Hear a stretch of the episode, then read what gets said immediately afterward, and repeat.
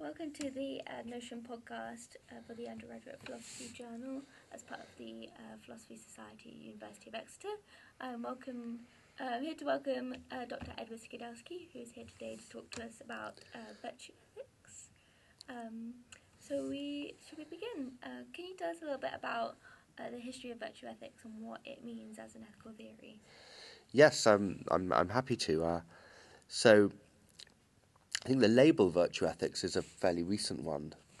Probably doesn't uh, date back more than 20 or 30 years, but the thing itself has been around for millennia. It's um, in fact all all ethics really was was virtue ethics until the 17th or 18th century, I guess, when you get the rise of modern ethical theory. Um, but if you if you look at any of the great works of ancient or medieval ethics, um, they tend to be structured around the virtues and sometimes also the vices rather than around you know, obligations or rules. So, so it's, uh, it's the original form of ethics in the, in the Western world, and I should add in many other parts of the world as well. Um, look at uh, Chinese or Indian ethics, what you tend to get are, are lists of virtues and vices uh, rather than abstract rules or principles. So, what I've learnt about it is that it's, it was mostly made famous by Aristotle, and didn't he have this list of, of kind of uh, excesses and deficiencies, and then there was the golden mean. Uh, can you explain how someone might interpret that or might use that as an ethical theory? So that that's um, uh, yeah, the idea you're referring to is, is doctrine of the mean, as it's called. This is the idea that every virtue can be represented as a, a mean uh, between two vices, uh, a vice of deficiency and a vice of excess. In other words, it, it represents the correct amount of some quality of which you can have either too little or too much. Okay, whatever that quality is, it varies from virtue to virtue.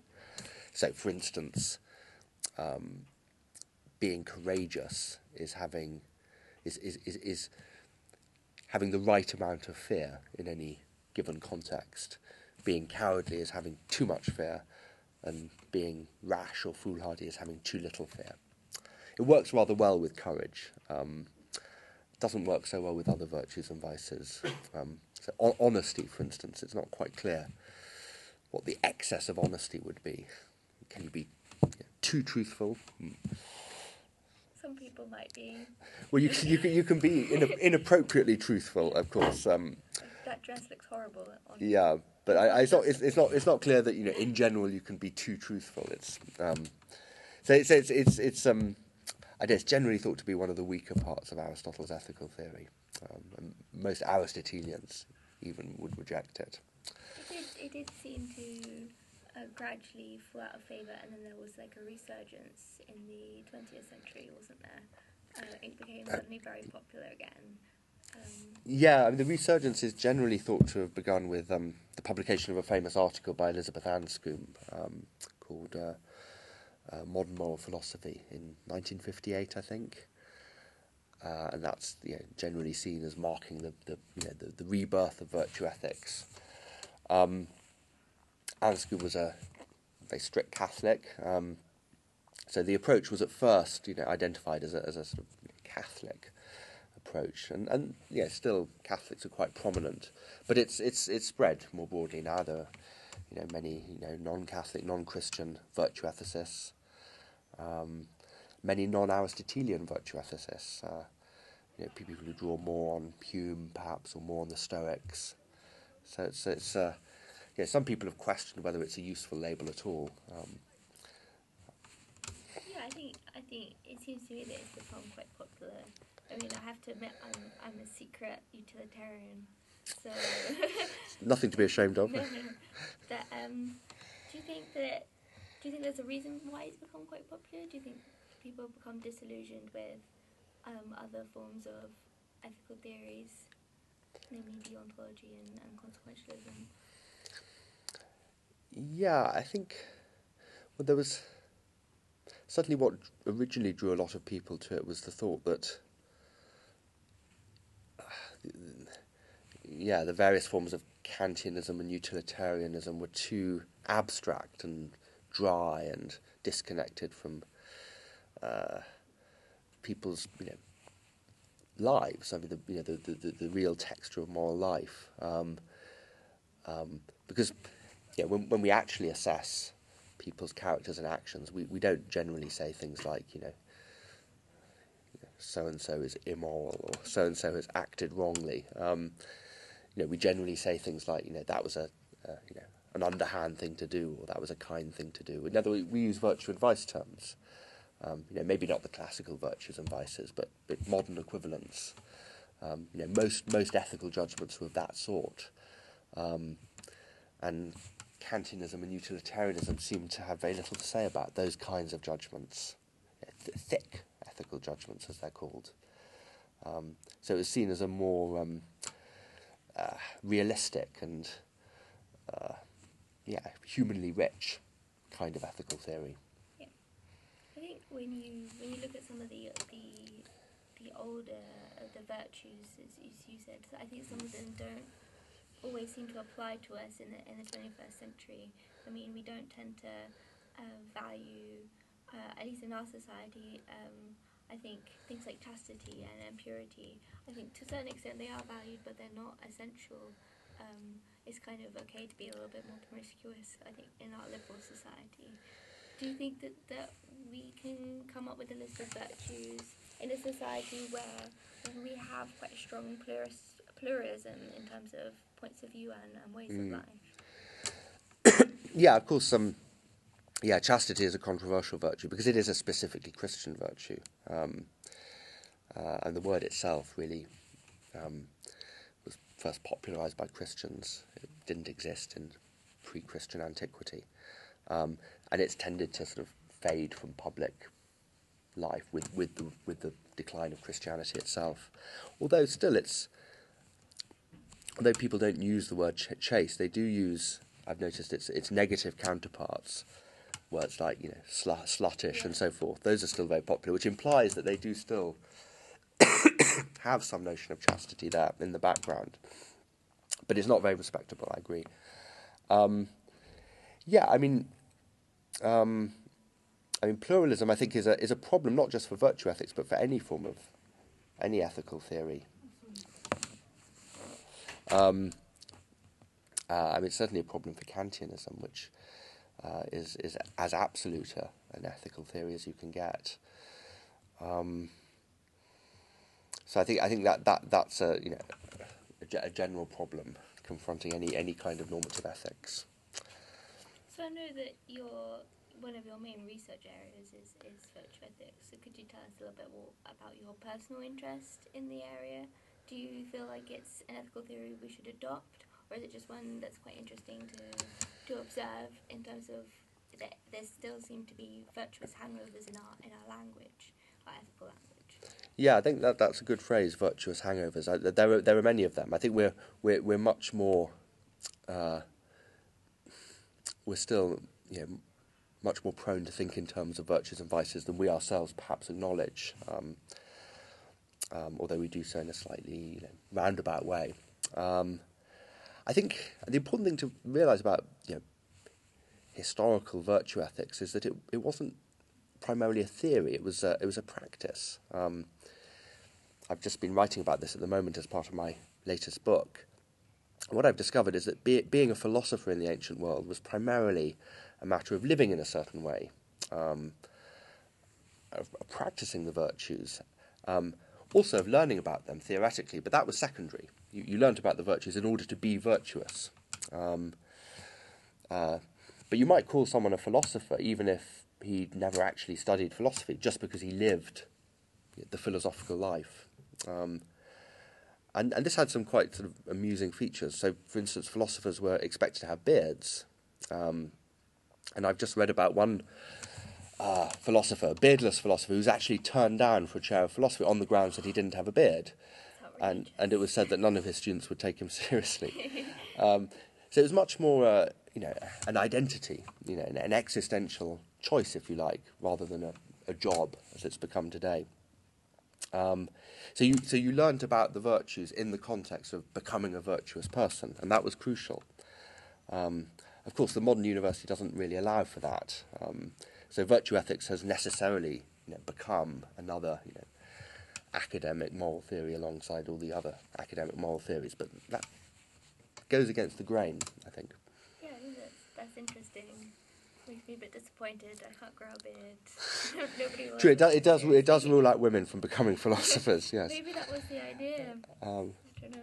there, there were a few. Um, uh, E- Epicurus um, had many female followers. Uh, Plato even had a couple, but they had to pretend to be men. Oh wow. So is it- with virtue ethics, um, I remember you did a talk uh, to do with vice ethics as well. The kind of the flip side of that. Um, is there with with virtue ethics? I think there's there seems to me more of a focus on on the what what we should do rather than what we shouldn't do. Um, do you think we should focus on both? If we were to live like a philosopher, should we Mm. Be aware of what we should not do as well as Yes, I think so. I, I mean, you're right. Traditionally, the focus has been on the virtues and not the vices. I think the assumption's been that you can deal with the vices just as you know flip sides of the virtues, um, and that's certainly the implication of Aristotle's doctrine of the mean. You know, a vice is just you know absence of or excess of some quality, the mean of which is virtue. Um, so you don't need an independent theory of the vices; they they come together with the virtues. I, I think that's wrong. Actually, I think they're they're they're, they're quite independent of one another. Um, so there's no reason to expect your catalogue of virtues to line up with your catalogue of vices. Um, and in fact, in the Middle Ages, uh, what I found is that um, you had the seven so-called cardinal and theological virtues. These were wisdom, justice, courage, and temperance, the four cardinal virtues from the ancient world, plus the three theological virtues from the New Testament faith, hope, and charity. So, seven virtues in all. But then you also had um, the seven capital vices, or deadly sins as they're sometimes called, which was a completely independent catalogue. Um, it originated in 4th century AD Egypt. No relation to the seven cardinal and theological virtues. These were pride,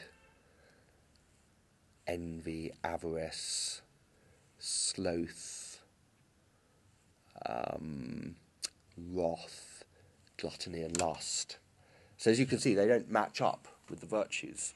Um, and this was a major headache for, for medieval philosophers because they thought, look, you've got seven virtues, you've got seven vices, surely they're going to correlate, but they couldn't correlate them.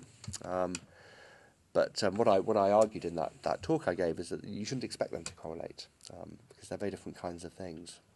Um, but the vices are important. Um, um, I think it's it's it's important to realise that vice is not just the absence of a virtue. It can be a, a, a positive motive in its own right, something something active.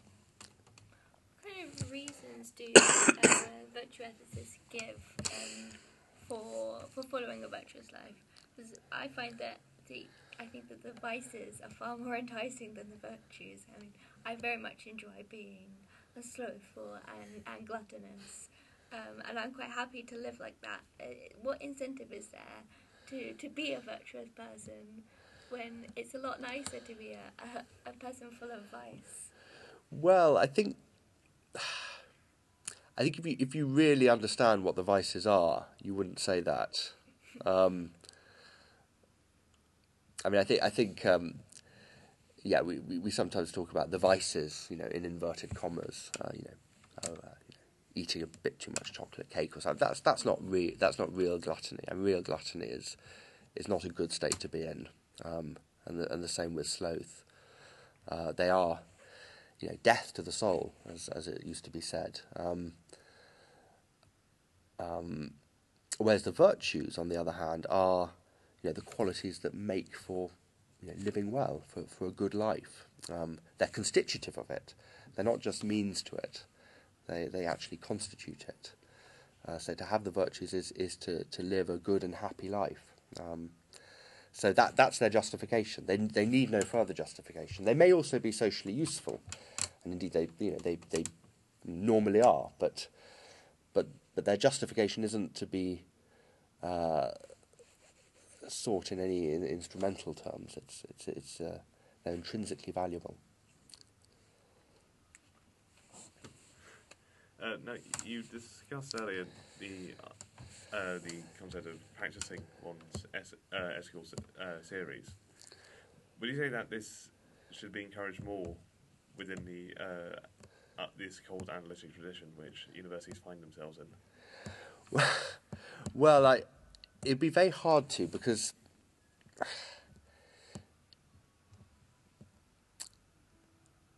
I mean, uni- you know, the modern university does enforce this strict division of the, you know, the professional and the private, um, not just in philosophy but across the board. So, so for instance, they, you know, we have this practice of double-blind review. So when you send off an article to the journal, the people who review it don't know who the author is, and the author doesn't know who's reviewing it. Um, so they can't, you know, point out any mismatch between, you know, what what the writer says and what he or she does. Um, uh, and he, you know, even if they could guess the identity of the author, it would be very bad form to say, "Look, this philosopher doesn't practice what he preaches." Um, okay, that would be, in fact, regarded as a as a argumentative fallacy, the ad hominem fallacy. I mean, you just don't do that. Um, so, you know, theory is one thing, practice is another, um, and that's just part of the sort of sociological mm, situation of the discipline. Um, and um, it'd be very hard to change it, I think, without setting up some completely new type of institution, you know, something closer to a church or a monastery um, or theological college. But in the modern secular university, you're just not going to be able to do that. Of course, people, you know, philosophers do have their own you know, private sort of practices. Um, uh, I, I think many of the, you know, the people who teach Stoicism in uh, modern universities do actually try to live like a Stoic. Um, in fact, there's a, it's interesting you mention it. There is a now a movement to revive Stoicism, not just as a, you know, academic study, but as a, as an actual, you know, guide to life. Um, some of the people in this university are very much involved with that. They put on a, a live like a Stoic week every year. Um, So, how, how would you describe uh, contemporary uh, research into virtue ethics? Um, well, it's it's it's very diverse, as I said. Um, you have lots of different uh, types of virtue ethicists. So you have, you know, you do have quite a few Catholics still, like Alasdair MacIntyre, um, and uh, you know other other Christian virtue ethicists. Um, Sophie Grace Chappell, who's coming to give a talk in a few months, um, yeah, is, is an evangelical Christian. Then you have quite a lot of secular virtue ethicists. Um, um, you have Aristotelians, you have Stoics, Neo Stoics. Um, uh, you also have people who sort of try to, yeah, synthesize um, ideas from virtue ethics together with more liberal ideas, like Martha Nussbaum. Um, so it's it's it's it's a diverse field.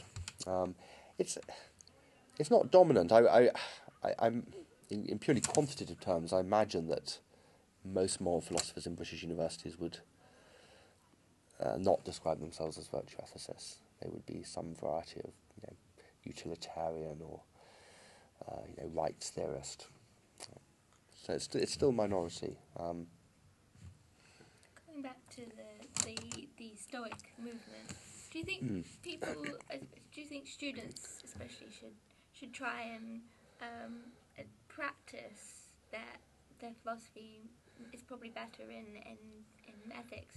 Try and practice moral theories in order to get a better grasp of what it is to to follow or to, to live like as they ask.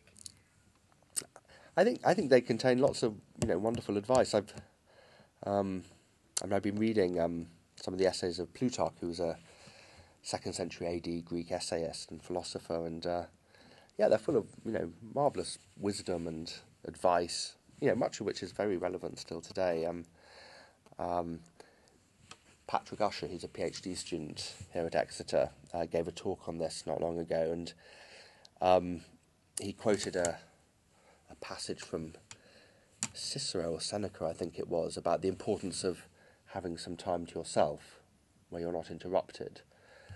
And he said that um, yeah, in the modern world, one way to put this into practice would be to just not check your emails for you know a few hours every day. Just have some time where you're not checking your emails. because emails are the main you know, source of interruption in the modern world, the main source of distraction. So, you know, which I think is an excellent idea. Um, so, yeah, they're, they're, they're full of uh, you know, wisdom. Mean, the trouble is, uh, that whole area has been kind of colonized by what you might call self-help literature.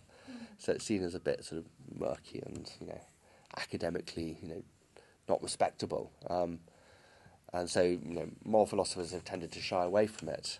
Um, but I think you know if, if you think of ethics in, in, in the broader sense as being about how to live well, you know, not just about your rights and obligations, but about how to live a good life, then yeah, that would all be very much part of ethics, and we should think about it seriously. Do you think it's it's hard for, for people in the twenty first century to to try and reach this ideal of, of living well? Um, just because we've got we've got so many different pressures nowadays. We have to find a career, um, find a money, house, and then we've got the social pressures of settling down, having children. Um, Well, we've always had those pressures. yeah.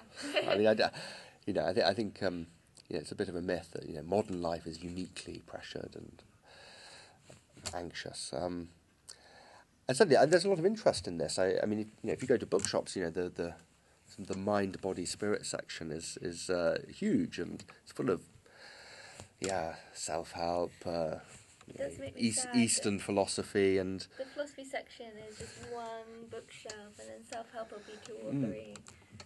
Um, but what what I'm saying is that you know, philosophers should, you know, see themselves as having something to say about how to live well. It's um, you know, it's it's not as if you know philosophy is over here and self help is over there. You know, and virtue ethics is an ethics of self help, if you like, about how to live well. So. Um, you know, we should we should we should try and think, you know, seriously and rigorously about all this, and not just leave it to cranks and charlatans. I think that's I think that's quite a positive note to, to end on. Thank you Yeah. for for joining us. This has been fantastic first podcast. Very exciting. Hopefully, it will be uh, one of many podcasts. Hopefully, Hopefully, yeah. it, it is the most virtuous thing to do.